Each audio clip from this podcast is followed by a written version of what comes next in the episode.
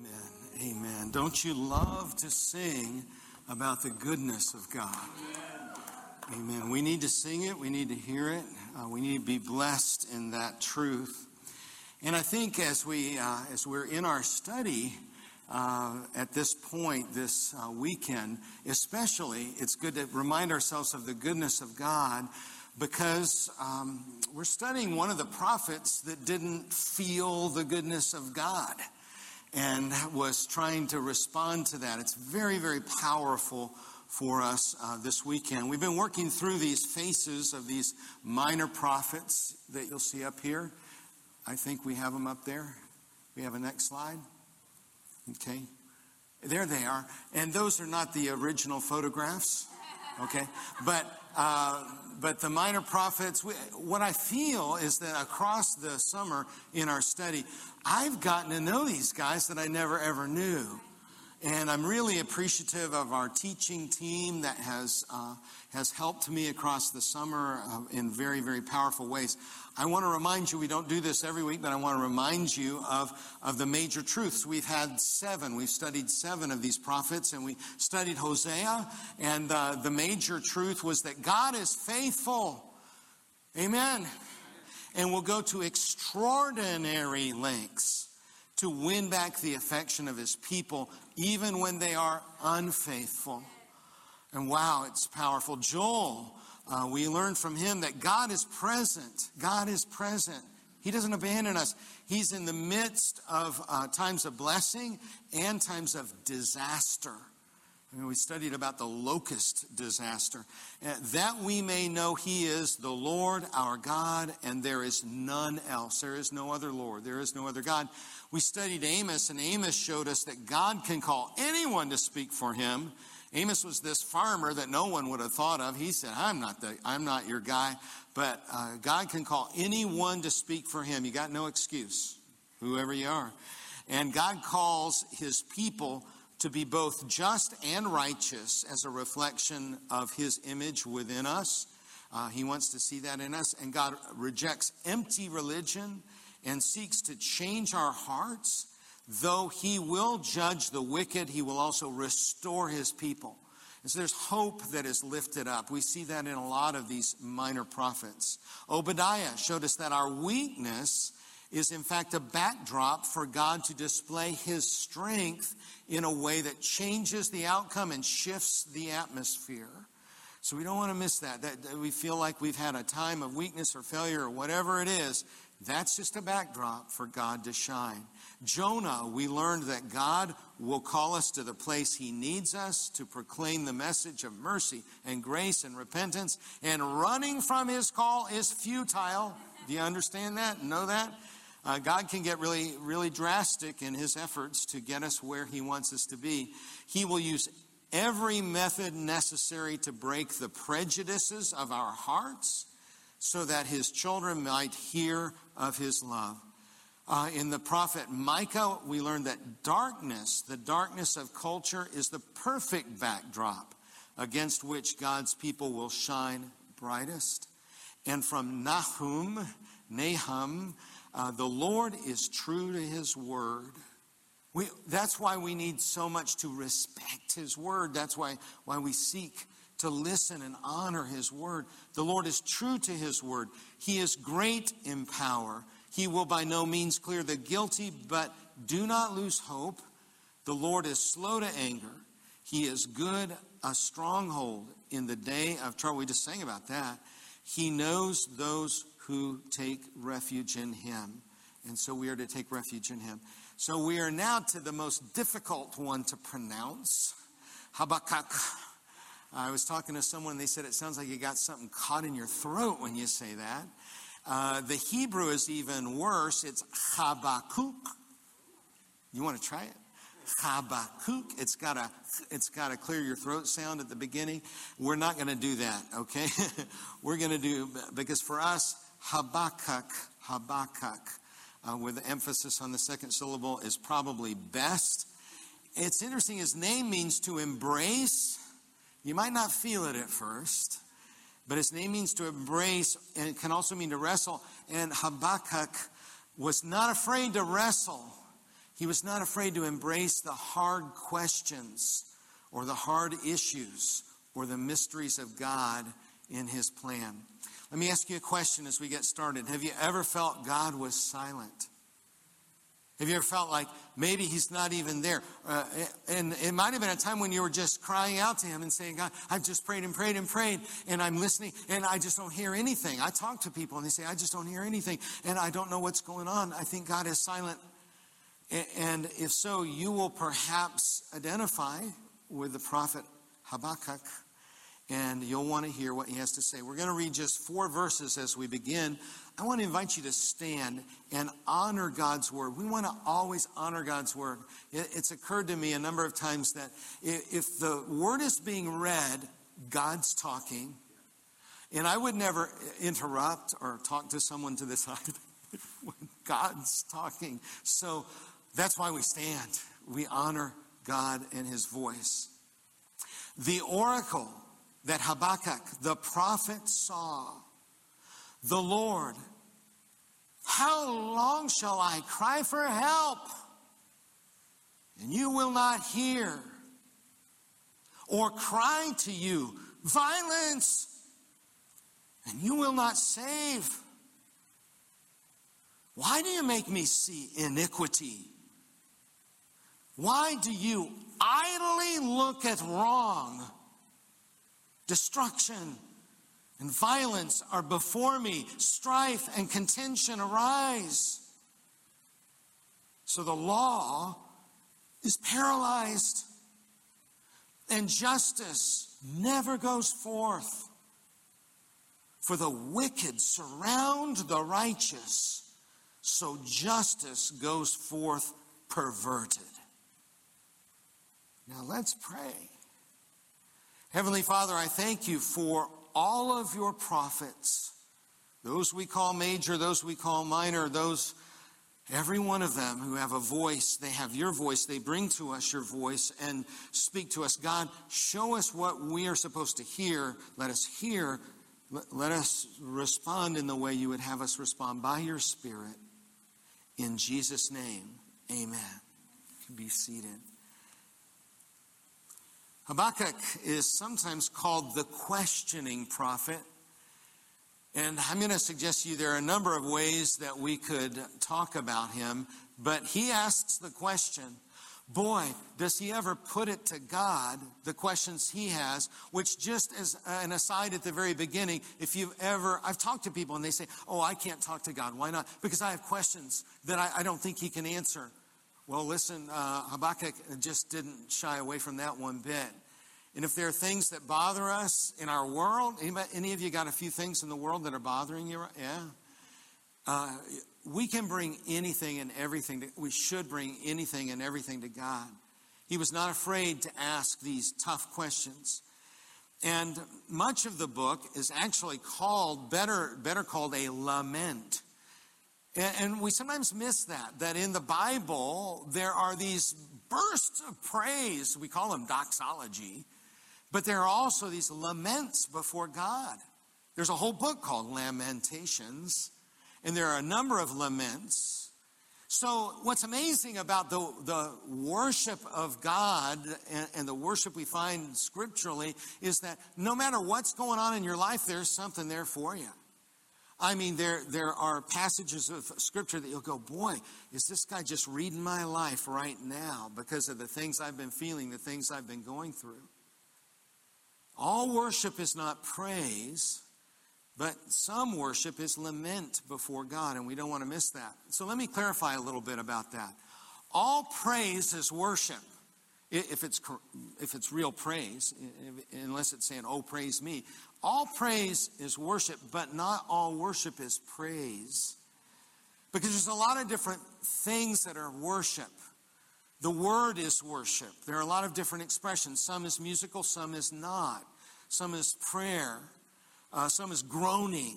Uh, some is silence. Silence. I'm going to show you a little bit later. Silence is a part, a piece of worship. Some is confession. Some is thanksgiving. All of that. And sometimes, sometimes we kind of miss that because I'll be honest, I like the happy part. I'm kind of like, if you'll kind of whip me into a spiritual frenzy, I want to praise God and I'll hope to feel better about things. But not all worship that is in spirit and in truth is praise. There's a lot of different expressions.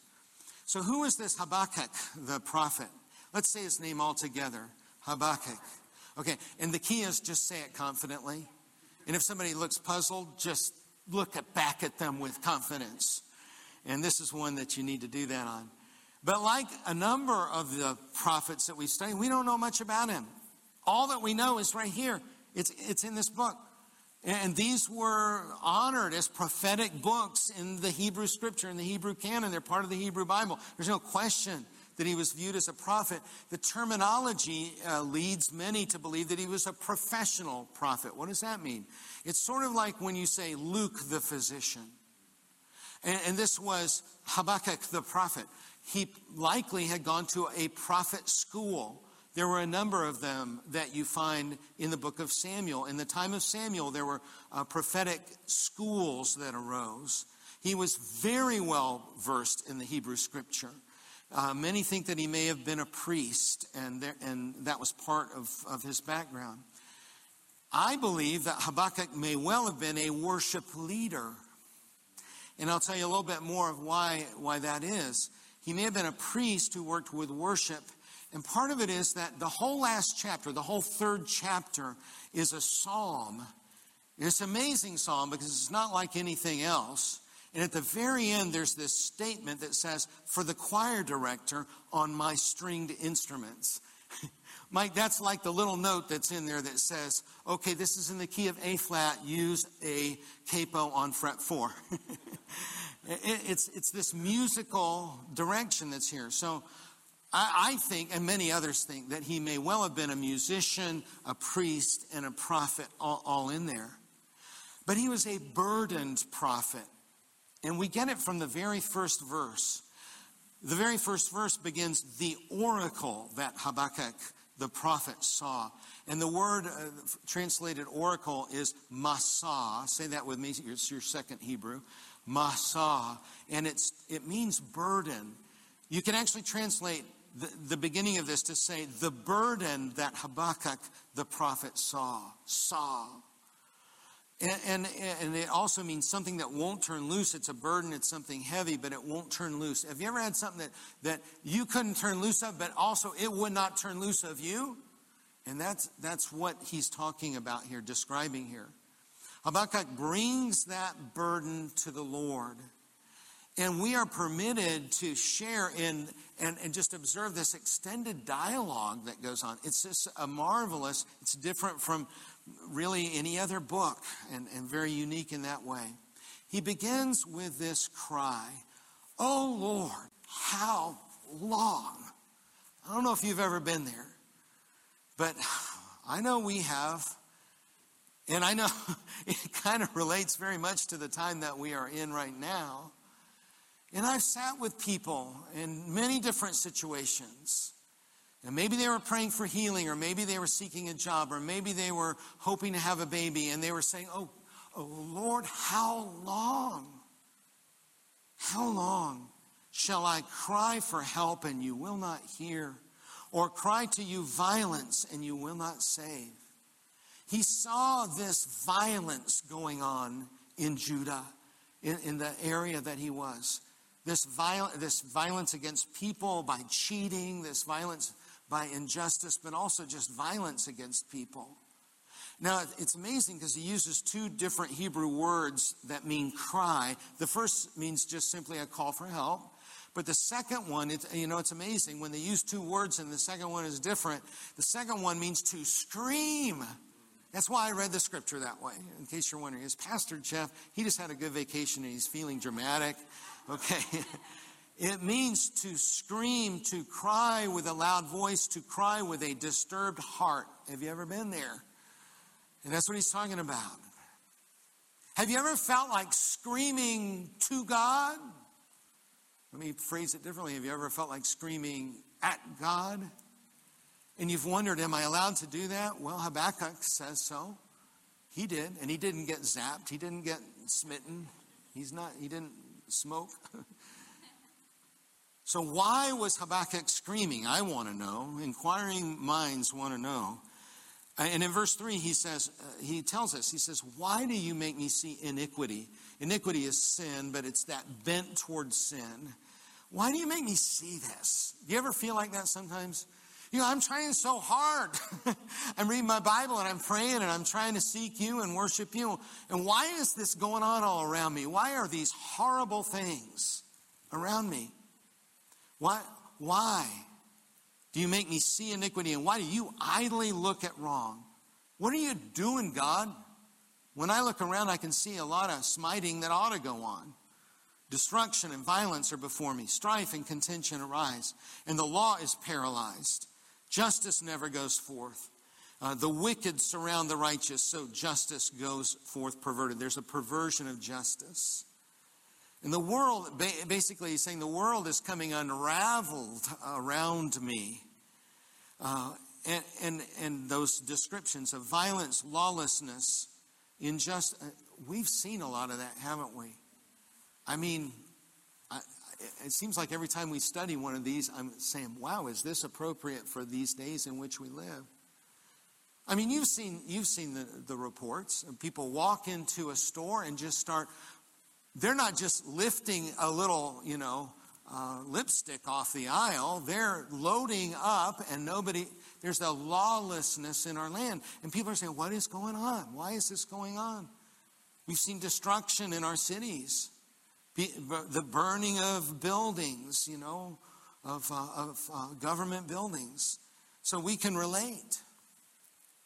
And then we talk about injustice. It's, it's clear that the rich were exploiting the poor, and they escaped punishment by bribery. I don't know if you felt it, but every once in a while I've just stepped back and I've said, it seems like you can get away with anything if you got enough money. So we, we can relate, can't we? Now, don't misunderstand. I think we have the best justice system there is right now. I, I don't I don't question that.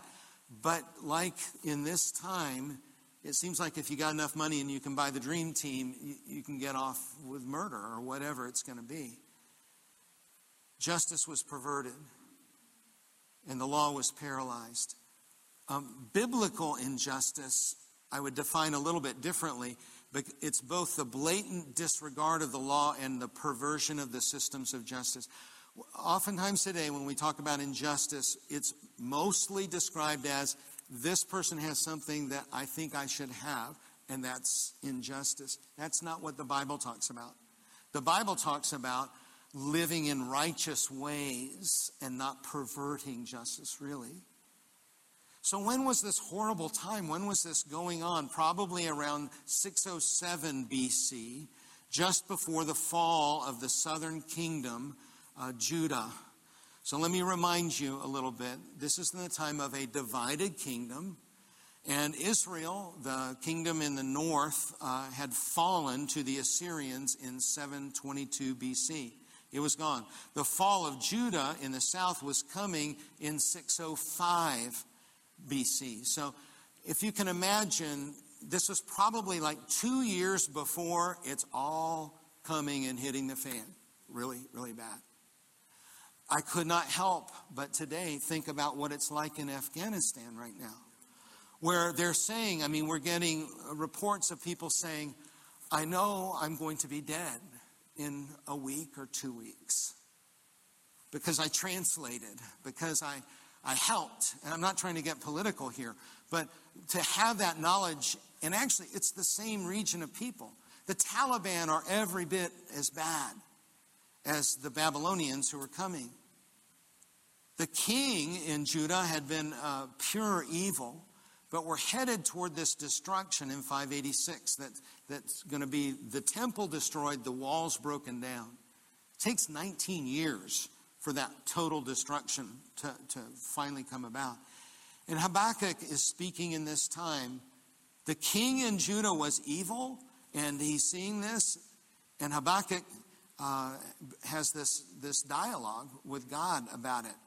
So God answers all those questions. Now, God will answer your questions. It might not be what you want to hear. That, that's the thing in this study.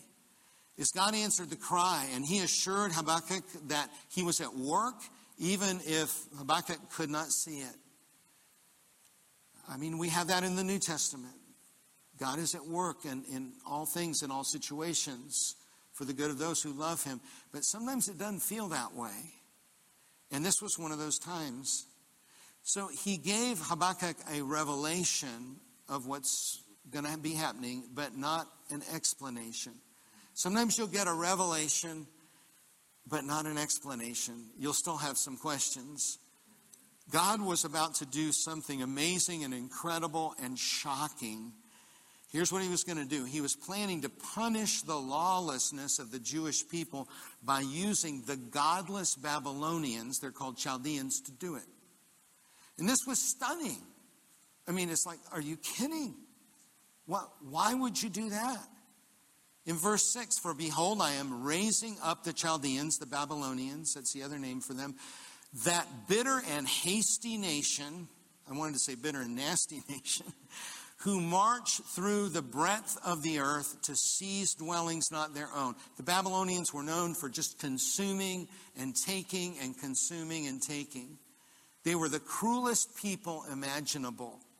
And, and we can imagine pretty cruel situations. The Babylonians were known for treacherous treatment of their enemies. And God was going to punish the sin of Judah by allowing the Babylonians to invade and, and then take the remaining Jewish people into exile for a period of time, for 50 years. Wow. God, are you sure? Why would you do that? And I'm reminded of, of Hebrews chapter 12, verse 6, where this truth, this word is spoken that the Lord disciplines those he loves and he punishes everyone he accepts as a son, as a child. And so, if he didn't love Judah, he wouldn't, this would not have happened. Well, you got some strange ways of showing your love. I mean, that's the question that he's going to be coming back with. But we have to realize that God uses various tools to chasten his people. And those include war and natural calamities. We saw that with the locust uh, disaster in Joel and the preaching of the prophets. You say preaching of the prophets. I think sometimes he would have rather had the locusts than the preaching of the prophets. These guys were strong, scorching. And this is not the answer that Habakkuk was expecting. But God had warned his people time and again Prophet after prophet have been rejected by God's people. And you can read a whole passage. I think I have it in uh, the electronic notes. Second Chronicles 36 tells the whole thing of how this happens. It's not the only time, by the way. When God is ready to bring them back out of exile, he uses someone that's not a believer. He uses a, a secular nation again. God can do anything God wants. That's the thing about God, isn't it? That's who he is. And so Habakkuk wasn't going to back down. He argued with God. and he argued uh, in, in a similar way to what Jonah, the way Jonah argued. And, and he said, uh, You know, you're a holy God. How can you do this? Uh, you, how could you stand by idly as the wicked swallow up uh, your people? Uh, this is going to look really bad for you. This is bad PR for God. Um, and, and, and, the people won't, they won't survive the savagery of the Babylonians. These were really, really bad folks that were coming in. And oh, by the way, the Babylonians are puffed up in their worship and they worship power and violence. We see that in the world today too. So how could any of this honor God? Let me let's reason about this, God. We often think we have a better idea, don't we? But we're reminded of this truth that came through the prophet Isaiah. God's thoughts are not our thoughts. That's why he's God and I'm not. Isaiah 55 For my thoughts are not your thoughts, neither are your ways my ways, declares the Lord. You may think you have a great plan and a great idea. That's not my plan and my idea. For as the heavens are higher than the earth, so are my ways higher than your ways, and my thoughts than your thoughts. We have to remember that. So God's answer will begin uh, with a call to watch, to just watch what's going on. In chapter 2, Habakkuk writes, I will take my stand at my watch post and station myself on the tower. It's a watchtower idea. I'm going to I'm going to watch and see what happens next because you know, I've argued it out with you. For still the vision awaits its appointed time, he says. And so he's going to watch for that vision that's still coming. I'm going to look out to see what he will say to me and what I will answer concerning my complaint. He's been complaining. So in chapter 2, verses 2 and 3, the answer comes as a vision. The Lord answered, and He says, All right, write the vision. Write this down. This is the vision. And make it plain on tablets so that he may run who reads it. That means when you read this, you're going to want to run away. For still the vision awaits its appointed time. It's not time yet. It hastens to the end. It will not lie. If it, some, if it seems slow, wait for it. It will surely come. It will not delay. He's watching, and this is this is what comes to him. We realize there are times um, when we will not have an explanation, but we will have a revelation. And that's what happens here. Here's a revelation of what's going to happen. I know you're not going to like it, but he gives some reassurance uh, to his heart as he moves on. Judgment is going to come, and judgment is coming through the Babylonians, but believers will be spared. And there's this great gem of hope that we're going to get to in a minute. Judgment is coming to the Babylonians. Don't think they're getting off the hook. Judgment is coming to the Babylonians, and our call is simply to believe. You know, I mean, so many times we come back to that. He says, trust and obey. believe. But it's really hard to believe right now. Believe. Believe. And that's when we come to this gem and the gem is that the righteous shall live by his faith, is the way it's, it's phrased. And I, I love it because we often will say, you know, the righteous shall live by faith, but the righteous shall live by his faith, his faith in us, his spirit in us. And I, I have a picture there because it's been described as the gem, the diamond that's in the middle of this pile of soot. Because this is a hard book. I mean, this whole first part, this is hard stuff. This terrible, these terrible things are going to happen. These terrible things are going on. And in the middle of it, there's this, there's this shimmering, shining diamond that the righteous shall live by faith. It's in verse 4. Behold, his soul is puffed up, talking about Babylon. It is not upright within him, but the righteous shall live by his faith. It's, it's so powerful, it's, it sparkles to us, this amazing statement. In fact, so much so that it's quoted three times in the New Testament. It's actually, it's the crux of the Protestant Reformation, faith alone. The righteousness is by faith. It's the center of Paul's theology. You're justified by faith, not by works.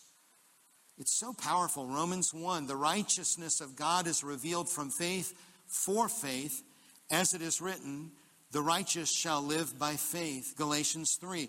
Now it is evident that no one is justified before God by the law, for the righteous shall live by faith. These guys are quoting the guy they studied as little boys in Hebrew school. And Hebrews 10.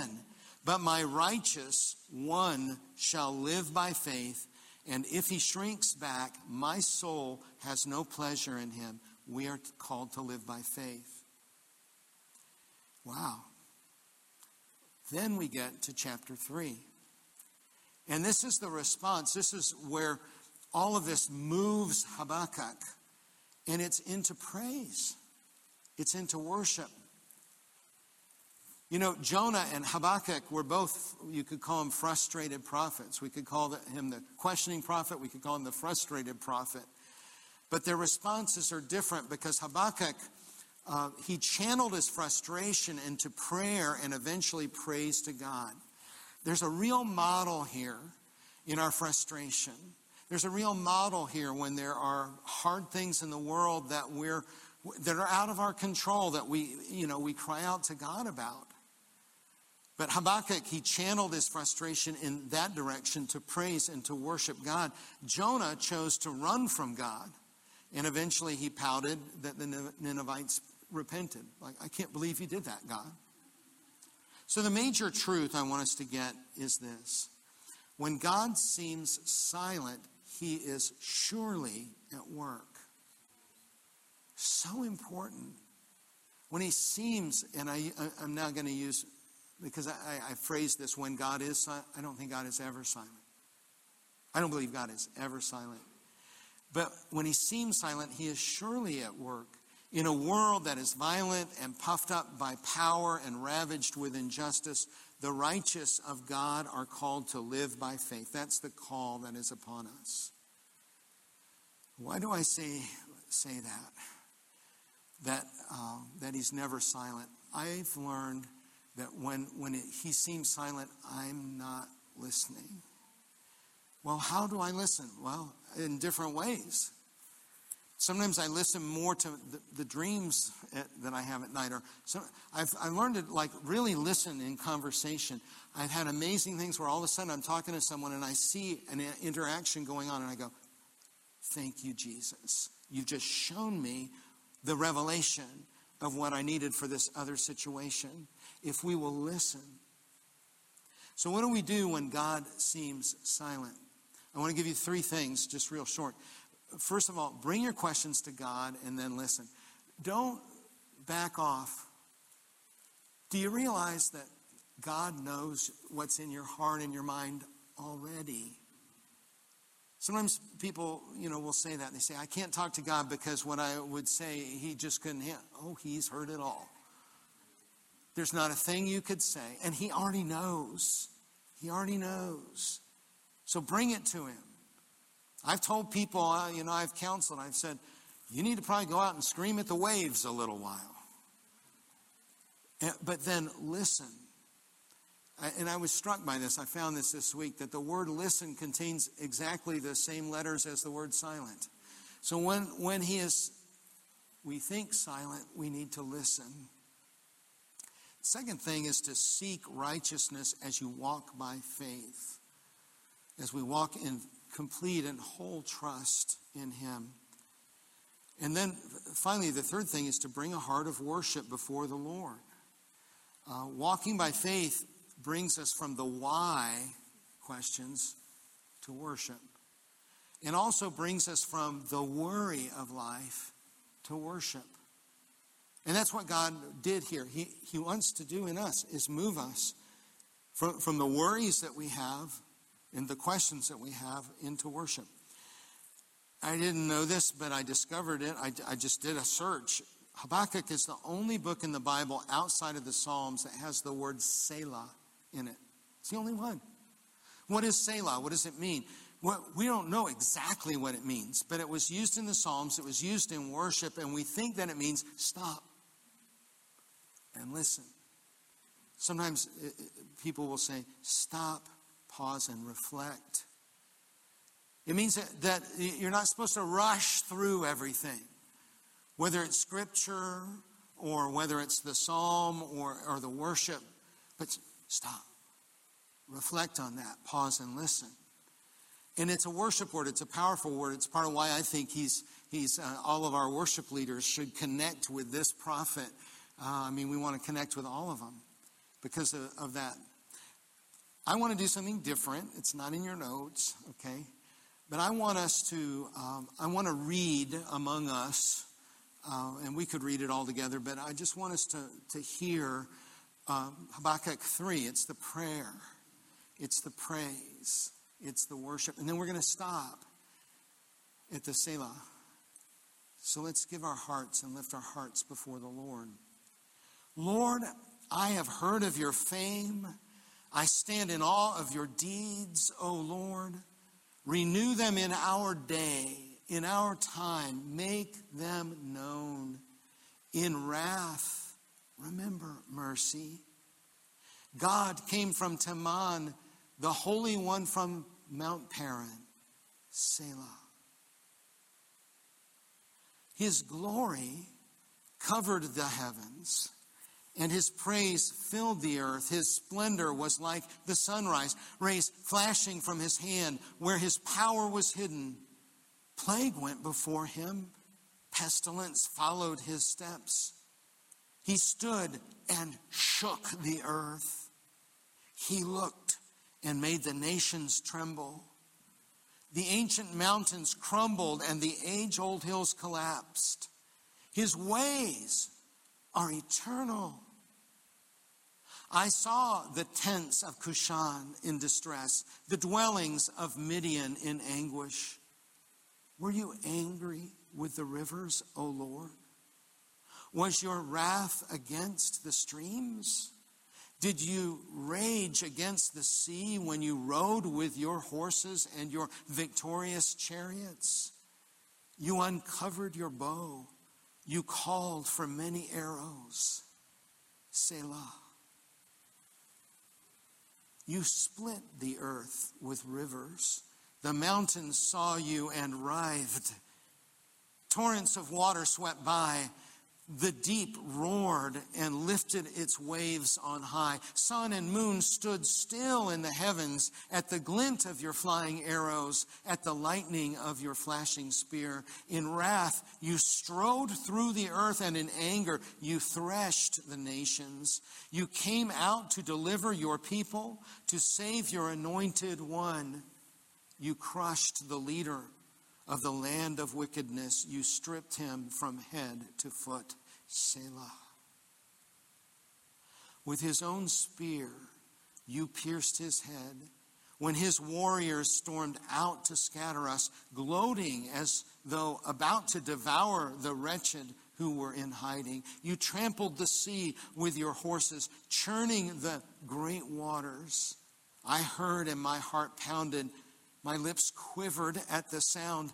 Decay crept into my bones, and my legs trembled. Yet I will wait patiently for the day of calamity to come on the nation invading us.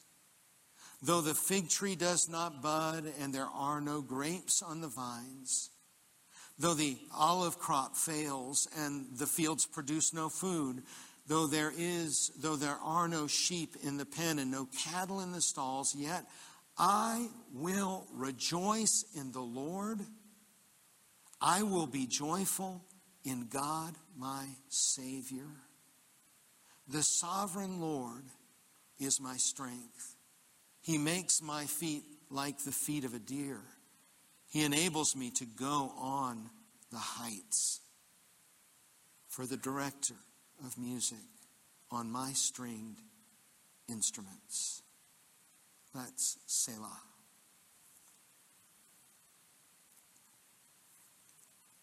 Teach us how to listen, O Lord, for your voice, for your revelation. Teach us how to listen to one another and hear you as we listen for your words. Lord, teach us through the words and the hearts of wise leaders. Open our hearts to the messages that are difficult to hear. Give us revelation even when there can be no explanation. And Lord, on this weekend, reveal yourself to us in this supper of the Lord, this supper of remembrance. Make yourself known to us in the breaking of bread and the sharing of the cup. In Jesus' name, amen.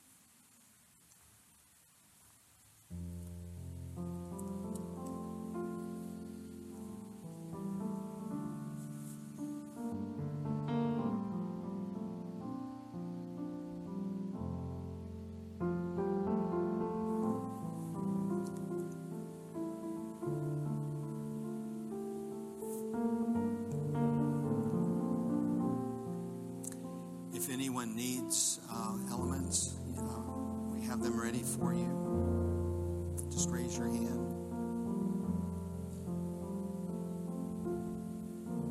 On the night he was betrayed, he took the bread, and when he had given thanks, he broke it and said, This is my body given for you. Take,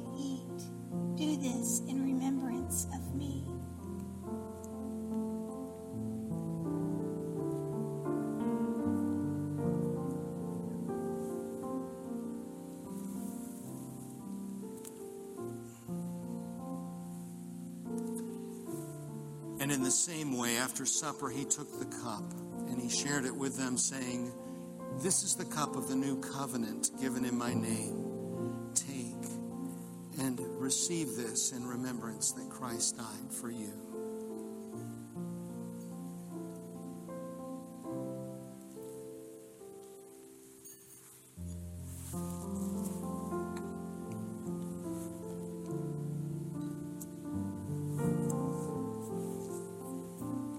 Father God, we thank you that even in times of history that have been terrible and wretched, you have been there in your spirit to lift the faithful, to lift the hearts of those who seek you, seek righteousness, and will listen and walk by faith. God, may we be such people.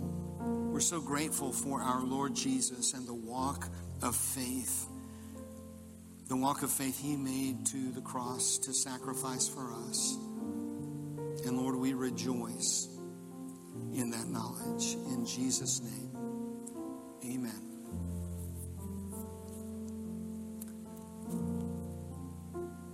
We do not receive a physical offering in our services uh, anymore, uh, but we do remind you we do have the receptacles and the uh, online methods for bringing your offerings. You know, the, the fundamental meaning of the word worship in the Old Testament is offering. And so offering is very much a part of what it means to worship God. We're so blessed that you're here. Let's stand as we get ready to go. Uh, we're glad that you've uh, been with us in person or joined us online. And if you are here for the first time, we'd love to meet you. And I will be over at the table to your left where the lamp is lit. Let us go forth as people of righteousness walking by faith, justified by his grace that we receive by faith. In Jesus' name, amen.